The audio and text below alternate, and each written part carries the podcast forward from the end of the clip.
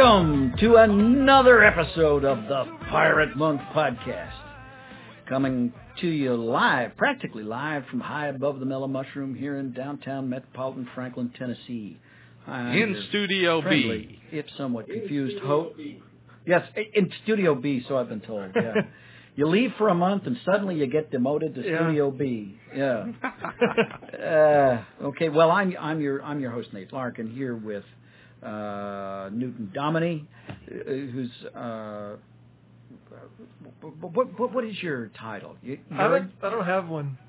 really? Yeah, well, but because my name is Newton, I've also never had yeah a deckhand. I That's a prefer different, that's a cabin different kind of counseling session. Cabin boy. Cabin boy. That'll work. No, bosun, first mate. First I don't. mate. First okay. mate. First mate. Okay. Sure. Okay. First mate. All right. and we got the navigator Mondo Grimes, and joining us from uh, the left coast, the Commodore, Aaron Porter. Yo ho. Yo. And uh, this is good. It's been some time since all four of us were together on a single broadcast Yeah. of the Pirate Monk podcast. So, how's your tan lines? Nate doesn't have tan lines. yeah. Well, that's what I'm talking about. Right. Uh, oh golly, it's terrible. And I was very close to South Beach, but yes, no tan lines. All right. Uh, yeah, Allie and I had a Allie and I had a great month away. Uh, a week's it started with a week's vacation in Amelia Island. Oh. Went to a great old historic town north of Jacksonville, Mhm. within shouting distance of our good friend um, uh, Bo, uh, Mo Mo Leverett. Yeah, yeah. Uh, but unfortunately was not able to connect with him. By the way, he's got a song we got to hear. Uh, anyway, a week there at Amelia Island, then on to Orlando for a week, the land of the rat, where I, d- I spoke at a great conference. Loved the Manhood 3.0 conference in Orlando. Did that with Pete Alwinson Oh, yeah. and Harvey Kirkpatrick, and uh, what a terrific time there. And then uh, down to South Florida, where Allie and I spent that that part of our life we still refer to as the exile, 16 Hmm. years in South Florida. But uh, you know, it's amazing when you go back healed up some. We got to connect with so many uh, old friends while we were down there, and then this was the to me the most touching part. I tend to write off those years. I spent those years in South Florida in active addiction. When I look at them, I see nothing but darkness, a complete waste. You know, just this, you know, 16 years of of chaos and darkness. Uh, I can't tell you how special it was to spend time with young people who sought us out, the contemporaries of my children, uh, who whose lives now they now tell us were deeply impacted by, you know, this quasi parental role that we played. And to me, it was such a reminder of God's grace because I know how bad I was. The fact that God still used somebody as messed up as I was at that time to do redemptive work uh, in the lives of people who now want to come back and say thank you. Uh, that was It's just empowering, isn't it? yeah, and humbling, and uh, we wound up really having you know there is because I was so insane down there. I tend to get this feeling of dread that starts to build in the pit of my stomach whenever I approach South Florida. right? Yeah. And um, you know, this time uh, that was dispelled very quickly. And then I got to spend a great time, by the way, with Marcos Ruiz and the guys uh, at Granada Presbyterian Church in Miami. I was so privileged to be uh, the speaker this year in the Elector series, and uh, yeah, they they they roasted a pig. A couple of guys, uh, less than a year away, uh, here here for less than a year from Cuba, did it the old traditional way. I mean, it was on a it was on like this steel mesh platform suspended from tree limbs with chains, and then they built a fire under it, and then they swung it back and forth. They never let it, I guess, to keep it from being burned Yeah. for hours and hours and hours they swung this this pig about 12 inches above the coals. That sounds like a lot of annual meetings at Baptist churches. well, except this definitely wasn't Baptist because there was wine, beer, and cigars. Nice. And the pastor wasn't on the grill. Ah, slowly swinging yes. back and forth for hours and And hours, hours slowly and roasting. hours, yeah. Yeah. What a what a wonderful wonderful and that was a that was a that was a co-ed meeting, and so Allie got to interact with wives and uh, just a sweet sweet time, and it was good to see Allie uh, gain strength over the course of the trip. Good. So anyway, uh, missed you, kinda, Yeah. uh, but Kinda. but but it, but it's good to be back and uh, good to know that the podcast did not suffer in my absence. I don't know if it didn't not suffer, but we had it. We had it. No, it, was, it was cool, man. It was good. Yeah. It was good. Well, we were having like four episodes without you. I think you did. Yeah. I mean, I did two, and I know I missed a couple, so. Yeah. So Uh, what what's up with you, Aaron? Uh, that the Well, we- listeners have yeah. not yet. Are you? Do you it. still have stuff in your driveway? Well, no, because it rained Oh. yesterday. So we rushed. Uh, it was actually moved mostly from the driveway to the backyard because Jenny was very embarrassed, and we had that whole yard sale incident last week where everyone thought it was our yard sale, and they bothered us all day. So, yeah, we had to rush.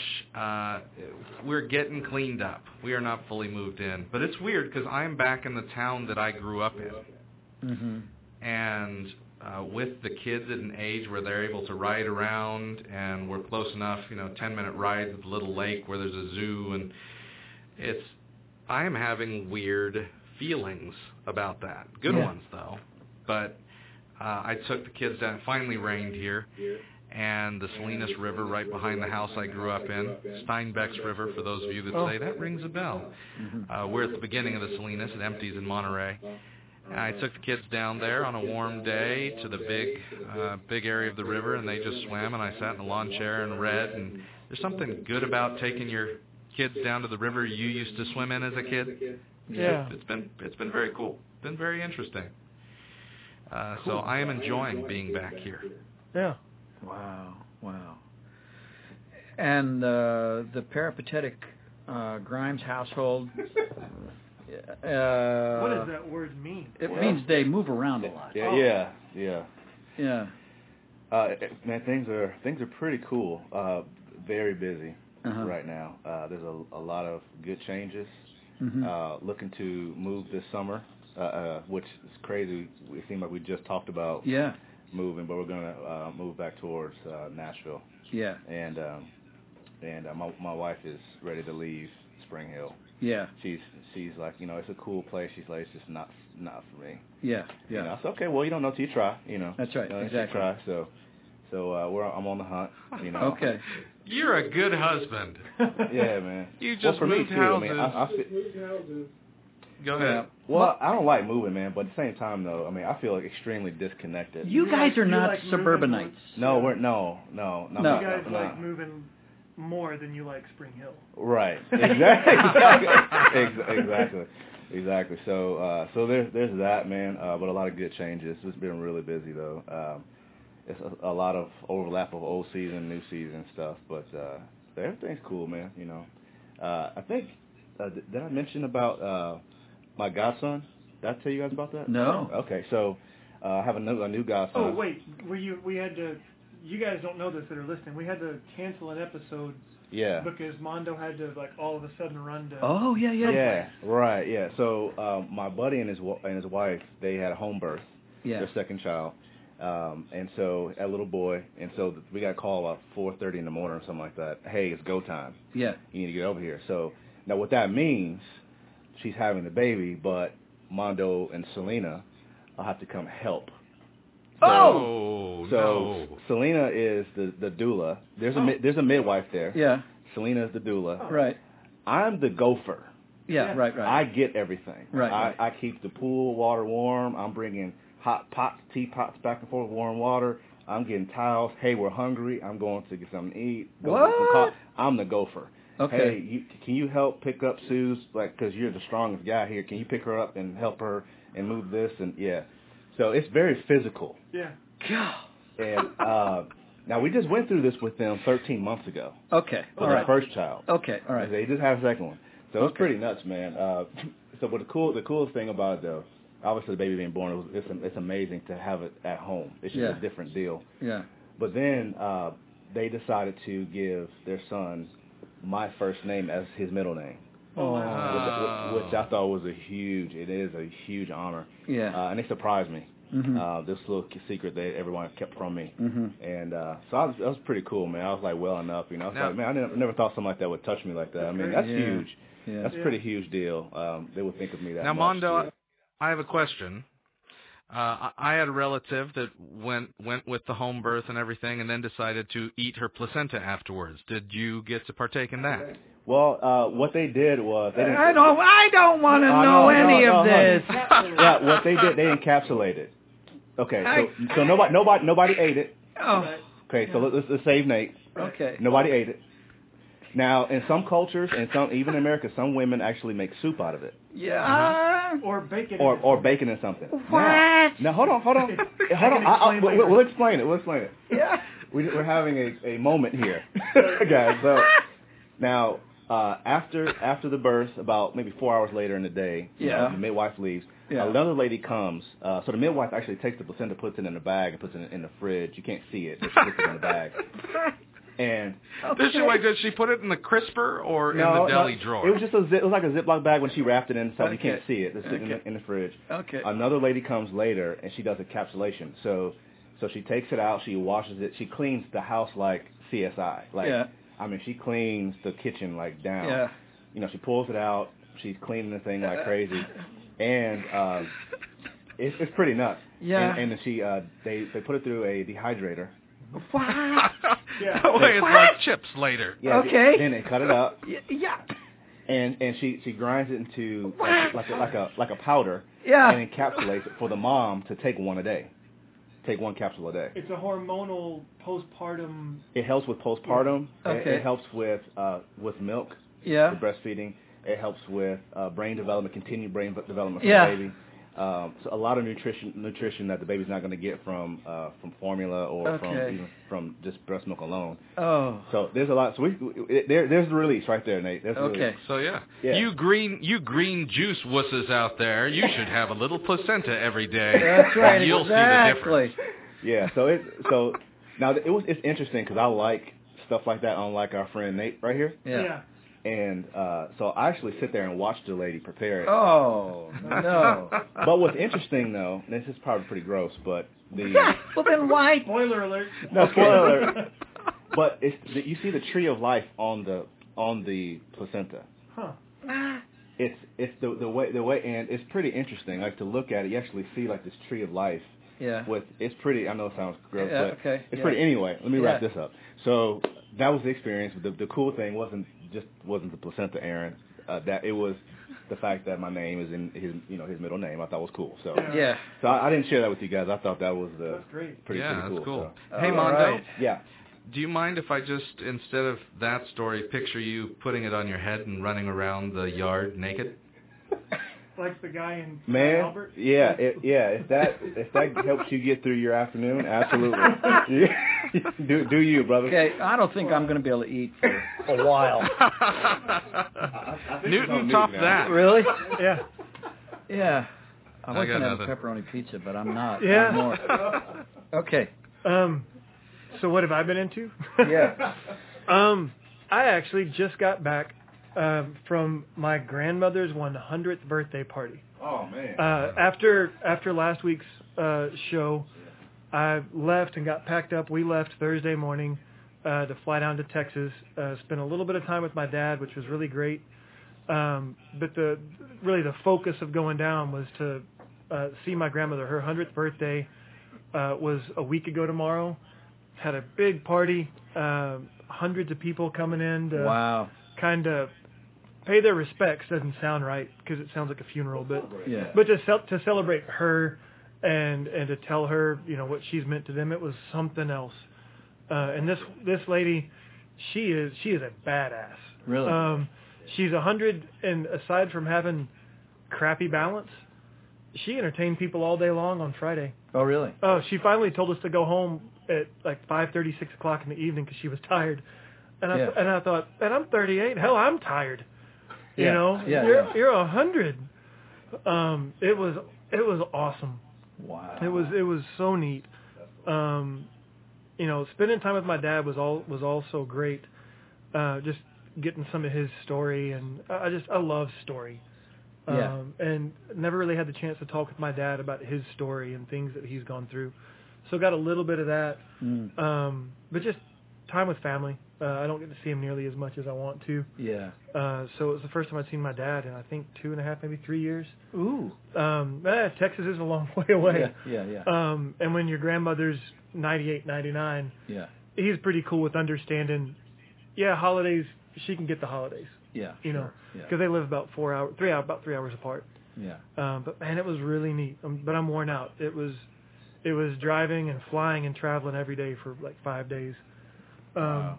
Yeah, but it, it was it was great. Um, yeah, and then she we so we had this huge party. I, I can't top a placenta story, but we had this huge party, huge party for her on Saturday, and I had Yeah. kind of been joking. Her birthday was Thursday, the party was Saturday. I was kind of joking. I hope she doesn't just decide the day after she turns 100. You know what? This is neat, but I'm done, Yeah. right? Um, and no no birthday party. Um, we get home Monday, and text messages start coming in from family members. My 90 year old great aunt had come in to visit, uh, was staying with my grandmother, and they had gone out someplace, who knows where, clubbing or something. And when they were walking back in the house, my great aunt stumbles in the, the foyer of the house.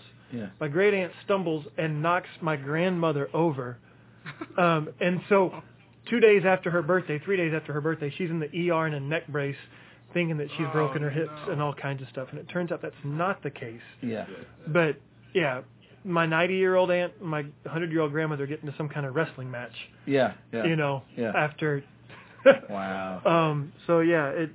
She she doesn't take pain meds very well, so she was climbing the walls last night apparently, Yeah. thinking nurses were coming to get her. But um, yeah, that's that's that was my week. Wow. Oh, it was great. cool. Yeah. Well, I believe that we're going to take a quick break, and for those of you that don't know, this is 80s Christian Rap Week, so enjoy some of this music that Mondo's bringing out from the vaults on the Pirate Monk Podcast. I love Praise the Lord, for goodness sake, we're all gonna take a Bible break. I said, praise the Lord, for goodness sake, we're all gonna take a Bible break. So when your fingers start to pop and your feet start to tap, you're listening to the righteous rap.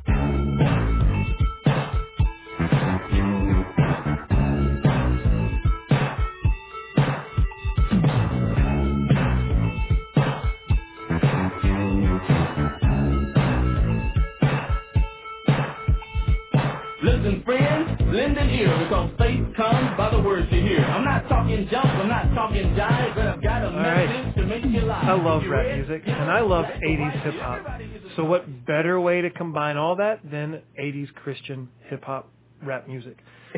Thank you, Mondo. Yeah. Um, you guys, you guys may remember. May remember last week we were talking about uh, boundaries in the in the Silas relationship, and we wanted to get Nate's feedback on that. He wasn't wasn't available at the time, so um, wanted to just kind of throw that out to you. A little bit of background. We got an email uh, last week. Um, a guy is silencing another guy, and um, didn't know. Really, he had questions about boundaries in that relationship. hmm How do I tell him not to call me ten times a day? Yeah. Um, how do I how do I tell him um, I don't need the deep dark details of, of what you're dealing with or whatever. Um, and as we were talking, Mondo brought up sort of the Silas relationship that you guys had Yeah. when Mondo first started into Samson, and we thought, well, let's find out what Nate thinks about boundaries in a Silas relationship, how to implement them lovingly, yeah. what they could look like. Gonna get your Yeah. your take on it. Okay. Well, you know, the Silas relationship, know, these, we're talking about close male friendship, Yeah. right? And moving some of us for the very first time, others for the first time in a long time, into true, authentic, non-sexual intimacy Mhm. with another guy and kind of sharing in real time uh, the good, the bad, and the ugly of what's going on, right? And allowing somebody else to speak into our lives. Yeah. Now that can go sideways in a number of ways, and I've had it go sideways on me. I do not put myself up as a model of, uh, you know, uh, uh, Silas genius by any stretch of the imagination. Uh, so one of the mistakes I've made is to try to be too much to too many. If you Yeah. if you have a messiah complex, and and really I have to, I, I always have to take you know medication to keep mine somewhat in check because I've got a raging uh, messiah complex. You can make the mistake of trying to be a Silas to too many people, or trying to do too much for any one guy, and that can get really deep if you happen to connect with a guy who would love to put all responsibility for his life on somebody else Huh. right? Um, so what we're learning to do is, and I love, uh, if I'd have thought ahead, if uh, I wish I knew the Bible reference, but there is this, there is this point. I think it's in Galatians, where Paul says, you know, bear one another's burdens, Right. and in the next verse he says, because everyone has to carry his own load. 'Cause- so it's kind of this thing where we do have to bear each other's burdens. At the same time, we have to understand that everybody's got to carry his own load. So we really kind of help each other carry our own load better, Yeah. right? And then we share the heavy things. And for those of us who've spent years and years and years in isolation, learning how to do this is not easy.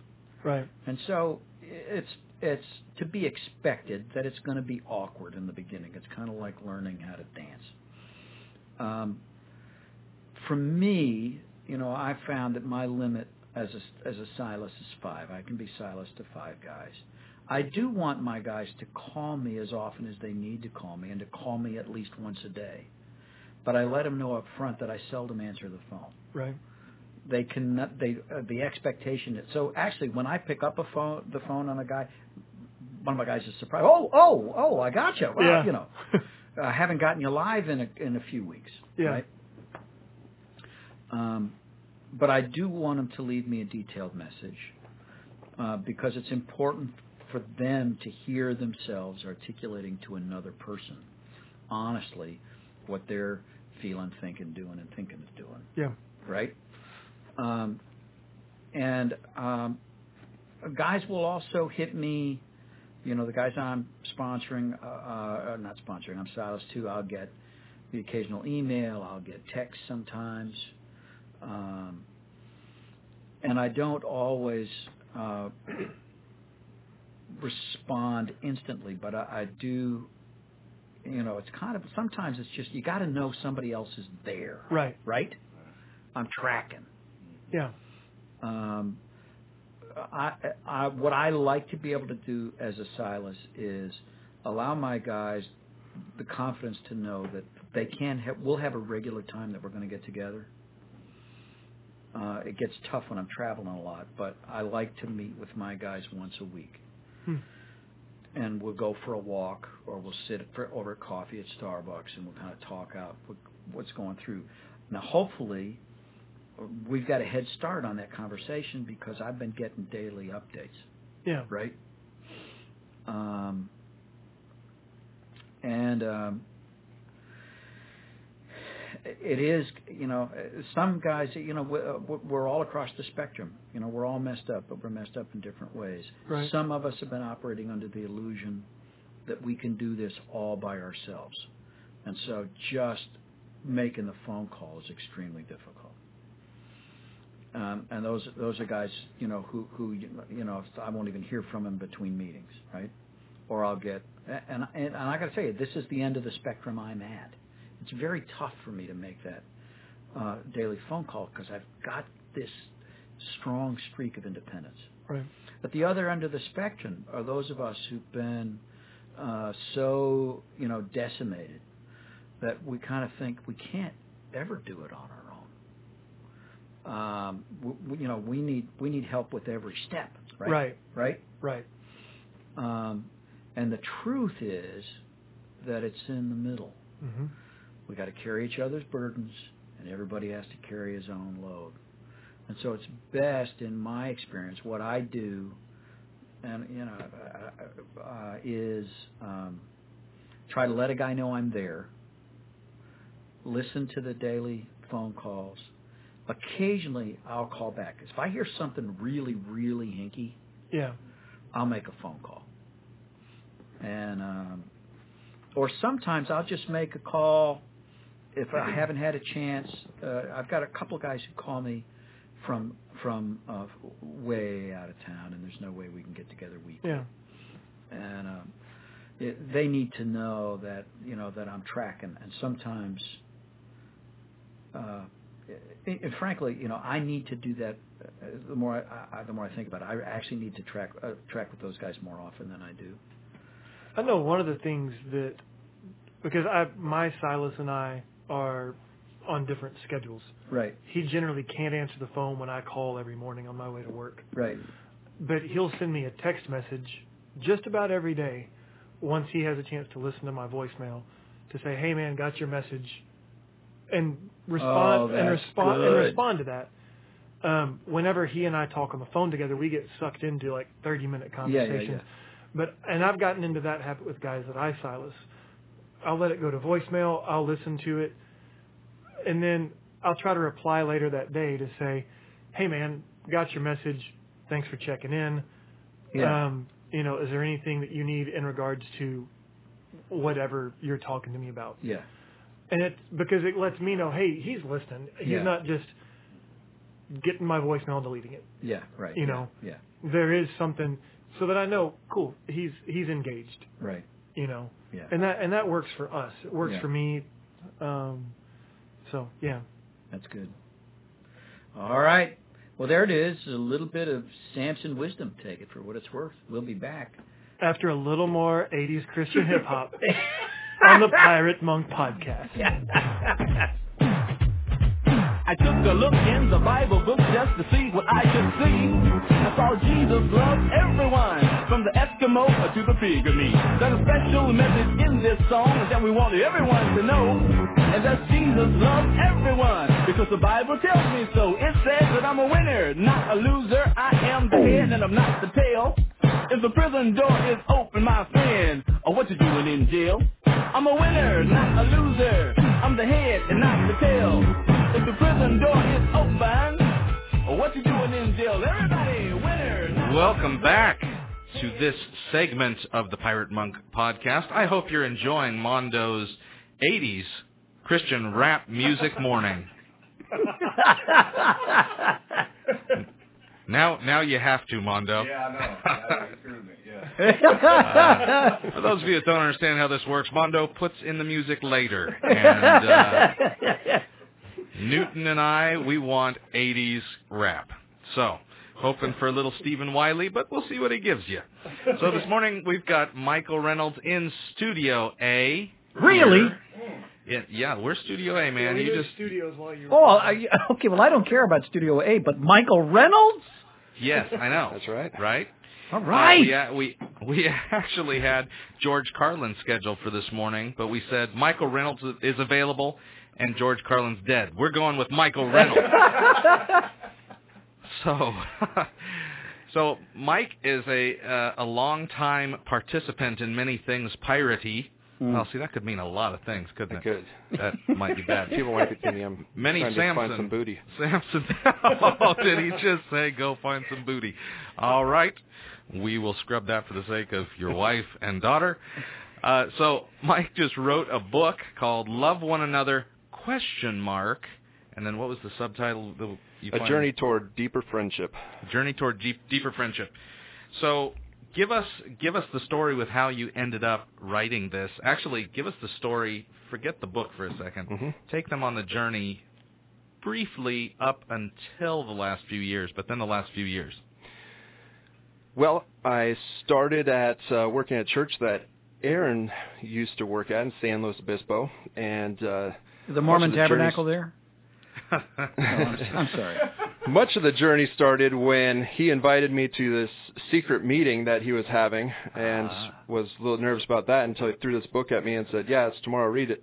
And uh, so that was my first experience with the pirate monks, as I came into a group of guys telling all their deepest, darkest secrets. So, you know, I enjoyed it right away, um, especially that I didn't have to talk the first week. Um, but that kind of got me into the uh, uh, the Pirate Monks Society and began to meet weekly with the guys. And um, as I began to figure out what the whole honesty thing and what it means for guys to be honest with each other, it really began to play in my life in terms of how this idea of relationship works. Um, I'm a kind of guy who, uh, personality-wise, loves to be around people, loves friends. Um, so it really was speaking to my heart at that time, uh, the idea of being honest, being real, and getting together. But our particular group was not very good at the meeting after the meeting, and uh, I know that Nate often reprimanded us for that. Uh, but I began to see how important that actually is to the process of um, developing the relationships. That the meeting is great, but uh, the forming the relationship part of it is just as important. Um, so that's kind of started us off in the rolling process of what God was doing in my mind in terms of what it means to be a friend. Um, I began to look through some passage and through my reading, some verses started to pop out in my mind that really didn't make sense. Uh, simple one was even in the creation story when God says that it's not good for Adam to be alone. And I began to wonder, what is that all about? Adam was with God. How can that not be good for there to be Adam and God? That that's an incredible thing to say. Um, but then we always use, look at that as being the uh, great verse for marriage that we always talk. So then God made Adam Eve, but we skip over a very important part there where God says He looked through all the animals to find a helpmate. And we're going, well, you couldn't just be looking for, you know, a wife because that would be very, um, Mm. well, that would be an odd thing to be looking for a wife in all the animals. But instead, he was looking for a helpmate, a looking for a, someone to com- give him as a companion. Um, so it was showing just kind of the heart, the nature of how God created us to need someone to be a companion in our lives, um, even more so than a wife. Um, but then I was uh, moved into shortly after to small group ministry and was given all the books and started doing all the research and going to all the conferences about small groups and what that all is in a church. And it just was dawning on me, I, I, had, something was missing from it. As I'd go to all the conferences, read through all the books, it was a great opportunity for people to get together within the church, but there wasn't forming any kind of depth of relationship. People Mm. would get together, do a Bible study, probably do a, a round of prayer requests, and then go home for the week and do their normal thing and then come back. And there wasn't much happening within small groups to really harvest the depth of relationship. So my heart was really moving in that direction before God prompted me to uh, look into what this idea of friendship was. And once I began to read First John and begin to read through all that he continuously over and over and over again starts to talking about loving one another. And uh, that's really when everything started to click in motion on what this really ought to look like. And so it's kind of a an all-encompassing. I can blame Aaron and Nate for starting us off down this down this journey, but the idea of what it means to have deep friendships in your life that are going to be life-changing. Mm. All right. Well, you left out some of the uh, some of the personal stuff because you didn't get there just by theory. Um, talk about from when you basically from when you left First Baptist. Yeah, so I found that being a pastor can be lonely, and I was more lonely than I thought I was. As I left First Baptist, um, one of the things that really I didn't think it would hurt as much, but we left, and it was as if nobody noticed. You leave staff, and then you're done. I, for months, didn't receive a phone call, didn't have anybody checking in. How are you guys doing?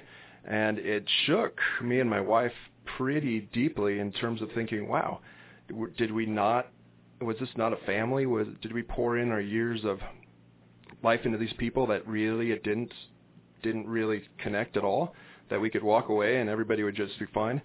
So we it really began to hurt us in that in that aspect of how we were understanding what it means to be a a Christian, what it means to be in a church, and those parts of things. But it continued on. Our our journey was rough from there on in. Uh, you had just bought a house, We right? yeah, we had just bought a house, How and old was Joy? Joy was six months old, So first daughter, six months old, new house. and uh, Joy was not eating. So if anyone has kids out there knows what screaming children almost 24 hours a day was happening, and uh, wife was slowly getting into depression because she's not sleeping and don't know what's wrong with the baby. So we're we're in a tough spot. And right at that time, my wife was teaching, um, but she wasn't tenured yet, so she got cut to three quarters time. So we went from two salaries to three quarters of a salary at that particular time. So we had that for about maybe about a year and a half eh, or so before uh, we were one of the ones that the bank just decided to uh, mess with us and take our house. So now we were losing our job, our, most of my identity that I had wrapped up in being a pastor since I was 19. Mm. So I was uh, becoming everything that you could possibly put your identity in. God was slowly just stripping away from me. But at least you've got your health. Yeah, at least I had my health until about six months later. My daughter got some kind of flu and passed it on to my wife, who got the flu, and then passed it on to me, and they got better, and I didn't. So I was for, sick for well for about three months straight without knowing what was going on, and uh, the virus rocked my body. It paralyzed me in the stomach. It uh, did head to toe nerve damage. And that was for the next uh, three years on have been figuring that out. So it it took away everything that you could possibly have that i would rest my identity in in terms of being a good father. Couldn't be do that anymore. Couldn't be a good providing husband anymore. I uh and really in the sense of understanding who god is and what it means to uh, even be a christ follower and that is is tough and to be alone. And so that started off, I would say, stage two of the thinking about the book. Um, one was because I suddenly have a lot of time on my hands as I was sitting around, but um, I also began to see how many friends who I also had, who as soon as I became sick, they disappeared again, and was really hit me hard of the what is going on in if the Christian community that when someone is at their worst, do we suddenly disappear. But then at the same time, we began to see a lot of close friends and and people that we saw at Vintage who really embraced me, and things like started to just show up for staff meetings at my house because I couldn't make it out. So they would they would come over and spend their day hanging out with me in the silence and solitude of the house. And um, so God began to show me a new understanding of what friendship can be as people I had to humbly call people to drive me to the doctors because I had a doctor's appointment and couldn't drive. So, because I was all drugged up on medicine. So it began to be that place to find people who really showed the love of God, uh, the love of Christ in a way that um, mattered when it when times were their hardest for us. Mm. So that's been the last few years of Michael Reynolds' life. Wow. Hmm. So the book is trying to answer the question what? Why we struggle with this? Why Well, the book is trying to I don't know if it's answering the question why, but how. It's it's going off the commandments that Jesus gave at the last supper to his disciples that a new command I give you, love one another, just as I have loved you, so you must love one another. Uh, that is a very big statement, bold statement, especially even for the disciples at that time, who he said, "You're no longer my servants, but I call you friends." Uh, this is a time where it was deeply intimate for Jesus, and he's talking with his friends, and he says a new command, which is odd because most of the time when I grew up, I I thought they were intertwined with the the two greatest commandments: the love one or the um, love God with all your yeah, heart? love the Lord God with all your hearts and um, love your neighbor as yourself. So I always saw those as being intertwined. But then when you begin to, it's a simple comment, but when Jesus says a new command um, I give you, and in First John it repeats a lot, "This is my command that you love one another." Uh, I began to say, okay, so why why is it a new command? And that began a search into depth of what does that look like, and the level of just as I have loved you, so you must love one another was was huge. That's a that's a big statement to make, and to begin to look at how are our relationships with other brothers and sisters in Christ. Are they the kind of relationships that would say, "This is just how Jesus would love me," and that's really what the book is about. It's saying how can we go to a deeper level, and then what does that bring for us? The promises that the Bible has for those who are willing to embark on deeper friendships and deeper intimacy. Now I got a question for you, Nate. who's who's the closest person in your life besides Jesus? Closest person in? Oh, Yeah. my wife. Yeah.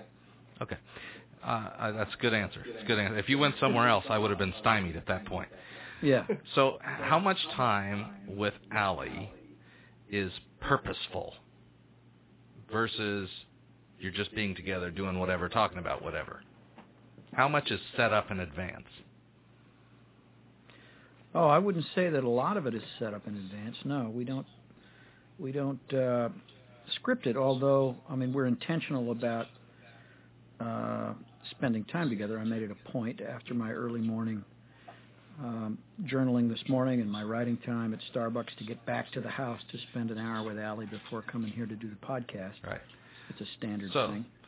So, but purposeful time would be like, hey, we need to sit down to talk about uh, budget or taxes this year. Or, No, no, no, no, Okay. no, no. We So make it- we, we make it so a policy of avoiding those conversations. Those were bad examples. Sorry. Yeah, First, first it came we haven't mind. talked about that stuff in years. so it seems like in our actual relationships, it's like over 90% spontaneous whatever's going to happen. Oh yeah. I mean, you might you might know you're going to play uh, nines, so Right. you prepare by bringing a deck of cards. But Right. other than that, but then when I think Oh, about relationships, I when Michael was talking in church, most of friendship is built around it's, it's over 90% planned out, programmed. Here's what we're going to talk about. Here's Right. so how does that end up affecting the community? That's a question for both of you. Oh, what a great, great observation and a great question. Take it away, Mike. Well, what I see is that within the church, we probably all have seen that the church mindset is we go to church, we go do these things, and so the church's side of things is responsible for creating these opportunities for people to meet. And I began to see that's what I started to see in small group ministry was it's really becoming the e-harmony of relationships that the church the church is responsible for setting people up with people that they can connect with that hopefully they'll build relationships with and connect and um, share their life with. And if they don't like it well then they reapply for a different group. And the relationships don't really form because uh, you're, there's always the fear of the safety as we've um, seen from there. I don't want to share too much. There's Yeah. the I don't have time to really commit too much, so I show up to a event and then I've done my checkbox of fellowship within the church. So it creates this idea that just being around people is enough that that's what it's really about so we go to a lot of church events and we small talk and we talk with other people and uh, we begin to see that it's not much different. And I really began to see it as I began to compare uh, my brother, who doesn't spend a lot of time in church. I began to look, and he had really close friends that he always was spending time with, going and doing things with, camping together, doing all these things that he went out of his way to spend time with. And then I compared it to people within the church and even my relationships and saying, well, I may do some of those things, but it's not with the same people. It's just kind of as a church group we go do this. So the the level of intimacy, the depth, uh, it's kind of one of those uh, broad, shallow pools that we like to just play in at the kiddie pool, and it suits us just fine in our busy scheduled lives. My follow-up to Mike's book is going to be how Bible study killed small groups. Ah, yeah. Aha! Write that down, Newton. I got it. I'm on it. Yeah. Yeah, and it's true because we we focus so much on Bible study and the learning and the knowledge, but we forget that it's really about our lives. That it really is this this idea of what is going on in your life. How are you walking through this? How can I walk through it with you? Um, and we've turned it all into a knowledge place. So lots of people like to have Bible studies and talk about the Bible, and the most they ever open up is probably at prayer request time when they share about their sister's sick dog that is going in for surgery the next day. hmm Right. Yeah. Not that Fluffy doesn't deserve prayer. Yeah. So my obviously I am most passionate about chapter 5, Did Chapter four. Chapter five. chapter 4. Chapter 4. No, I did not. but it is the gospel chapter, and uh, how how does that work? I mean, here's a book talking about hey, we need to take seriously loving one another, and he gets to chapter four, and it's just what does the gospel mean to identity? Why is that there, and why at that place in the book?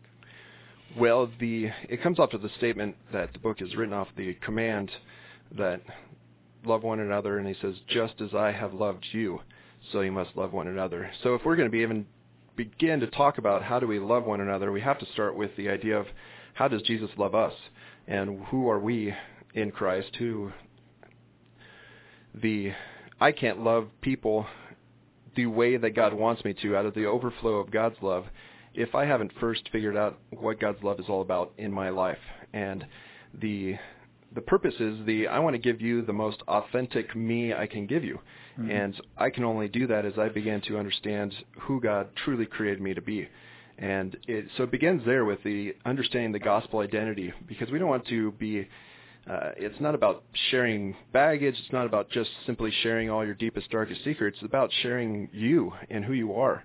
Uh, we talk about the um, importance of that deep relationships help us know God, and the reason, one of those reasons, is because we are each created uniquely in His image. So if I'm going to help you get to know God by knowing me, then I have to be a reflection of the image He created me to be. That's the only way you're really going to connect with this this God who loves you deeply and created you uniquely. Um, so our gospel identity helps us begin to understand who we are in Christ. It gives us the boldness to move forward and ask those tougher questions. As you begin to get vulnerable, uh, you realize I don't need to be afraid to share my sins, my struggles, because I know who I am in Christ, that I am forgiven, that I have made, been made righteous. So you can boldly walk in those areas that seem uh, scared and or shaky and um, possibly vulnerable. Uh, but when you begin to walk in Christ, uh, all that's taken away, and you can be honest, real, uh, and raw, because that's exactly how Jesus is with us. Is He's completely open in His love and where we stand in Him. So you have to get that in line first before you can even begin to walk down the depths of of what this journey would lead to. Otherwise, you're you're going to be filled with fear. You're going to find that you're going to get betrayed. I mean, that's that's the life. Jesus was betrayed. So how could we even think by one of his friends? How could we think we wouldn't have the same thing? But it didn't shake Jesus, and it shouldn't shake us. But you're you're so you're saying what I'm hearing you say is that we have to know Mhm. ourselves and what we can offer somebody before we can offer that to someone else, before we can truly know someone else and be their friend. But when you say it, it doesn't sound like I need to know my sin. I need to know my struggles, know myself in that way. It sounds like I need to know actually know who I am, what I'm good at, what God's called me to be, See, I think what my even- identity is. Is that Yeah, I think I think it's more than what I'm good at and what I do, as much as what what we bring is who we are. Yeah, and that's in what I mean. Like, but who you are is not just the sum of your sins. Who you are No, is absolutely. is nor nor nor is it the sum of my skills. true. Yeah. True. It is it is that whole reflection of me in Christ's mirror Right. instead of the funhouse mirrors of either my successes or failures. Right. Right. And we don't wait. We don't have to wait till we've got it all figured out, because obviously we talk about. I mean, as in there that we now we just see as a reflection, but it's the constantly. My identity is not in what others think about me. Um, there's the the saying, "I care enough about you not to care what you think about me." So that's a great starting place to be at when you can walk forward. And yeah, it has it. It's not about the sin. It's not about any of those. It's the understanding the body of Christ, understanding what it means to be family, understanding what it means to be brothers. And so I move forward to getting to know you uh, because I love you, because I know that God loves me and he desires something more. And so it's not just a command because that's kind of what we talk about is the command comes with the promises that as you move forward in this, you're going to love God more. You're going to know God more. You're going to um, find that you're going to be blessed by God through it talks about joy and that you're the things like healing from when you confess your sins to one another. Those there's so many things that come to it.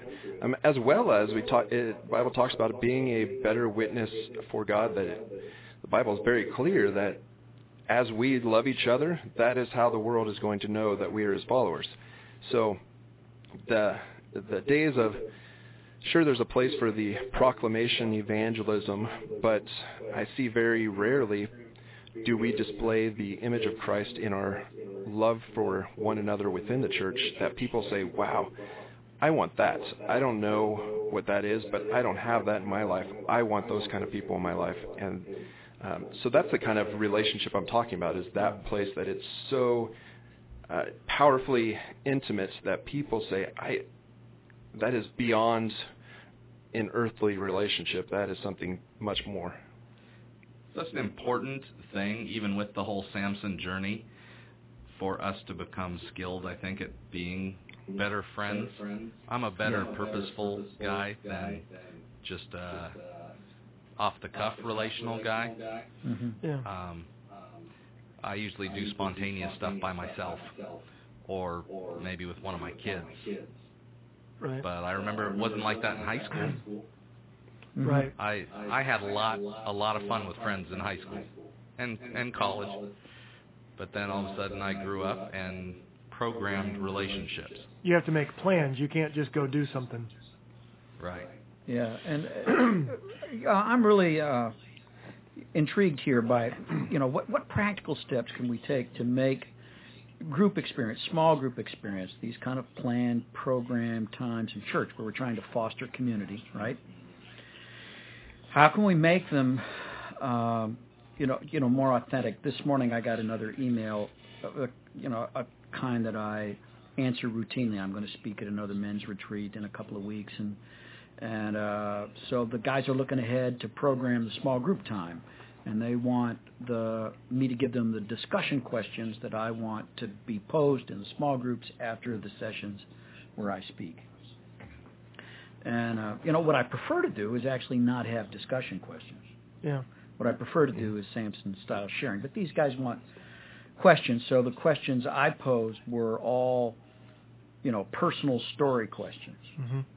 Tell us about you, trying to trying to um, steer us away from that place where we have a tendency to go when we've been all Sunday schooled up, well, all schooled up, um, where we're just going to talk about concepts and ideas, Yeah. you know, disembodied principles, Mm-hmm. um, as though this is some kind of, you know, uh, you know, cosmic spiritual calculus. That if we can just figure out those weird, you know, metaphysical differential equations and we get we footnote it with the correct verses, then somehow our life is going to get straightened out.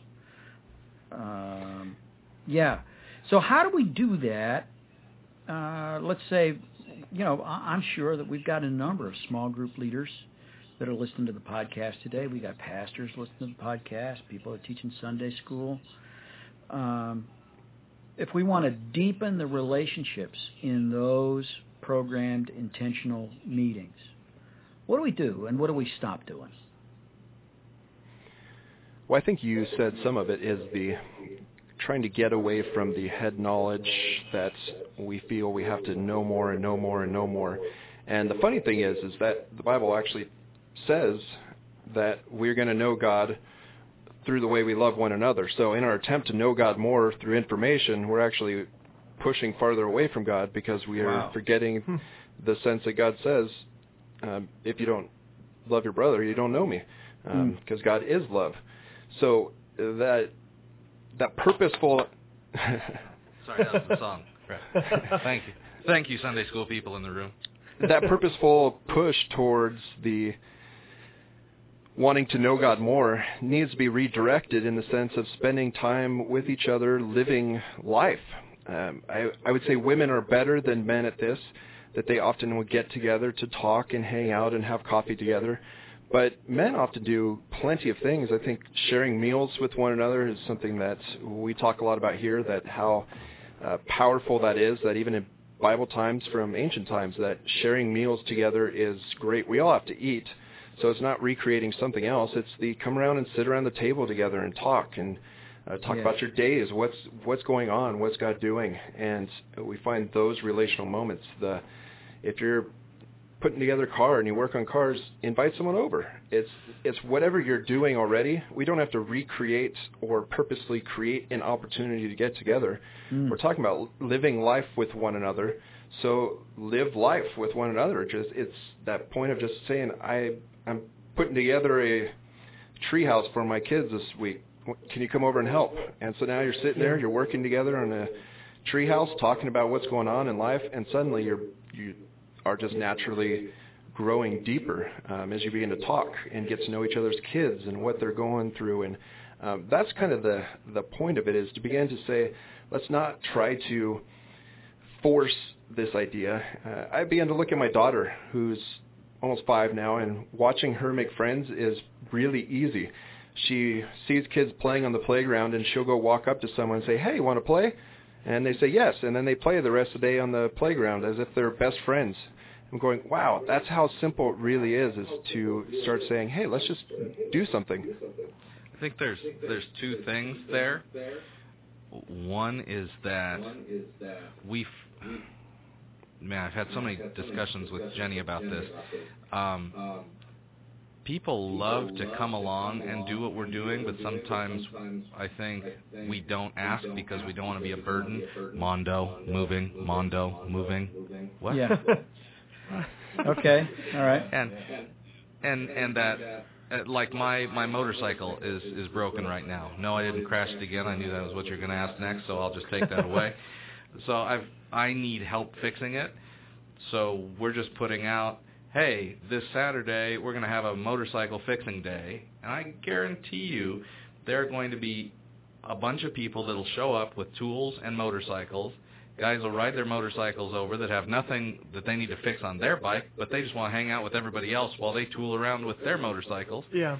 Like it's and they'll enjoy it, and maybe we'll cook some hot dogs. So it, it, people really do enjoy that. And you will sing some worship songs and have a Bible study, right? Or, or have some Christian rap. what?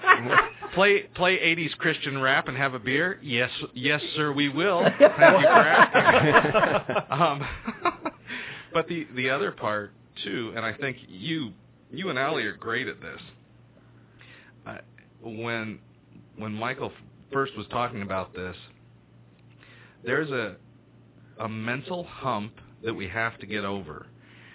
Uh, most of us, where our space is our space and our time is our time. hmm I knew a lady from Kenya that was talking about being back at home, and she's like, "Oh yeah, you know, it's just our culture. If somebody comes into your hut, you just drop everything and hang out with them."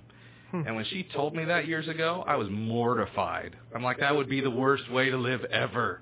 Tell me you're coming. Let me have a chance to leave and not be here. like I was, I was really my space, my time. And when we actually commit to saying, wow, that is not the way communities live, that doesn't mean that uh, we lose all of our appropriate boundaries, because some people certainly go off in the other direction. Uh, but we're really trying to just make our house more open and know that that is a sacrifice that will come with a blessing. It's a cost that's actually buying something. Yeah.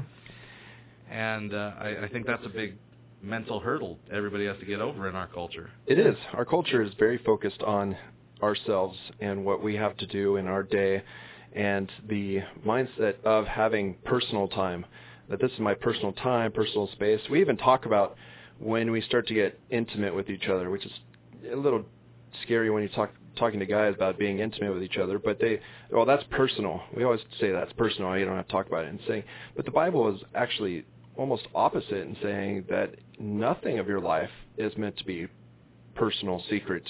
Um, it is meant to be shared. That you are to be poured out on. Um, with each other, that you should be serving one another, encouraging one another, praying for one another, that it's very uh, clo- in, in the terms of very public in the sense of the community of Christ. And so we have to get away from the American idea that I have my own time, my own family, I kind of do my own thing, um, that it's, it's men, the mentality of us, not me. And that's tough in our culture. I know in a lot of other cultures that's, that's a lot easier to go down, but the um, the personal walk with God even how that that's so contrary because that's what got me thinking about the whole creation statement of if I'm supposed to have this personal me and God walk and that's what it's really about saying well the very beginning God took that away. He said no this is just me and Adam walking the garden. That's not good. So uh, we can't rest in that place where we think it's personal. And it does have to become more that's where you begin to have to be purposeful and saying I've got to force myself out of this rut of kind of living to start being in community with other believers. One one other practical that I would give before we wrap this up. Uh, it frustrates me that um, friends don't take communion together. That they think they need a priest there to administer a sacrament. Mm. There's nowhere in Scripture Jesus uses the most common elements at the table and says, as often as you do this, which is supposed to be pretty often if it's bread and wine, you guys remember me. And uh, Michael and I have certainly been places outside of church where normal people serve communion to one another, and that just changes the vibe of the whole deal. Yeah. It's supposed to change the vibe of the whole deal.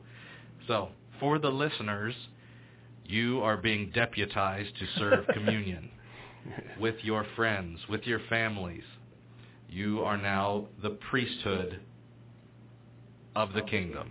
What? That almost sounds biblical. Yeah.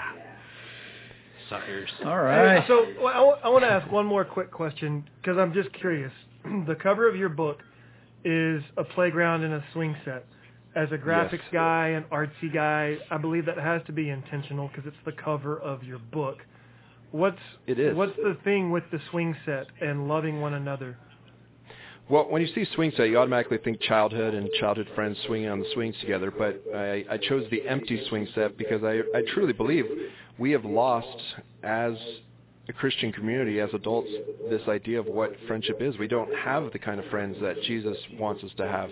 Uh, it's we are empty, we are alone, and so you have this empty swing set of uh, where are they? Um, And these the idea of the book is really, as you move forward, is the how far can we take this then? Um, and you begin to look, well, how far did Jesus take his love for us? And you can you can always extend it that far. And I think we begin to the point where we're saying, well, how deep a friend should I have? Um, you can go uh, infinitely deep in this. That the kind of friends we can have will become very powerful. We talk about uh, one of the chapters is about this idea of having a vision for someone else's life and then living sacrificially to make that vision a reality. Uh, to live your life, to have someone else's uh, life be lived in a great way instead of thinking my own, well, what am I good at? How can I succeed in life? We think, well, what is my friend good at? And how can I live in a way that would help him succeed at his life? Uh, it's a it's a completely different paradigm shift as we begin to say, how deep can I really go in my relationships? And Jesus' res- response is, how deep do I love you? Mm. Um, Wow. Well, thank you so much for joining us, Michael, and for stimulating so much uh, I, uncomfortable thought. I mean, I, Yeah. you know, as always, I'm I'm caught in this ambivalence where I know that God is calling me into deeper friendships, to experience His friendship more deeply, to allow friends into my life farther, and to invest myself more deeply in them. And I want Now- it, and I'm afraid of it. Hmm? Now there are there are a couple ways they can get this book Yeah. because I would I would love to hear what people think as they try this. I mean, if Jesus makes promises based on friendships, then I'm I'm all for saying, yeah, test him, see what finds out. Yeah. Get, give it a try. Um, And I love that we just had Derek Webb on what like four or five weeks ago. Yeah. Something and he like was that. talking about yeah, talking about how the book part of NoiseTrade had just started. Yeah. And though you Oh, can yeah. get this book on Amazon, Michael has put it up on Noise Trade as well. There you go. So you can go to books.noisetrade.com forward slash Michael Reynolds, or just if you Google Michael Reynolds NoiseTrade, it'll come up. But the cool thing is, if you want to get it for, uh, you can get it for whatever you want to pay. You can get it for free. You can download it. And I know that Mike just wants people to have this and to be stepping in the kingdom. Or you can give uh, whatever. I think is it called tipping the author Yeah, as well. tip. So Yeah, so you just give a tip. And it's nine bucks on Amazon right now. So if you get it through Noise Trade, you should tip nine bucks. yeah. Uh, All right. But but really, just uh, it is that available. It's that accessible that uh, anyone should be able to just check it out and start going through it and say, all right, what can I? Which of Jesus' principles can I start applying to my relationships? How can people get a hold of you, Michael, if they want to write you an email or ask you a question?